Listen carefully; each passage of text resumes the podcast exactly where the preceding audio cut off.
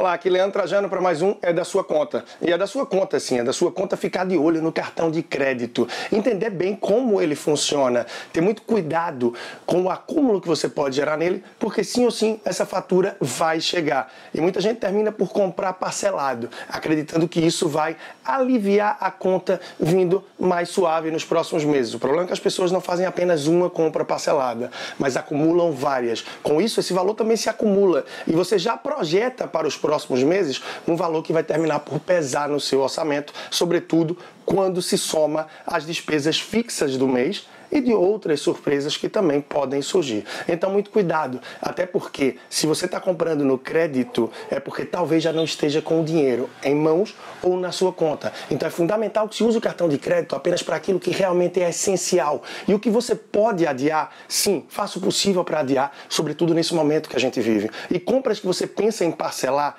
passe a pensar em juntar o dinheiro para comprar no próximo ou no outro mês de uma só vez. E se você já não lembrar, é porque talvez você nem precisasse. Então, muito cuidado, procure baixar ao máximo o valor da sua fatura e tentar não pagar o mínimo. E se por acaso não tiver o dinheiro para pagar a fatura completa, tente, quem sabe, pegar um empréstimo pessoal no banco. Afinal, os juros vão ser muito menores do que o do cartão de crédito. Com isso, você terá uma dívida potencialmente mais baixa a pagar. Muita consciência, muita cautela e procure realmente usar para aquilo que é essencial. Leandro Trajano, personal financeiro no Instagram. Você pode me procurar para que continue com mais conteúdo sobre educação e planejamento financeiro.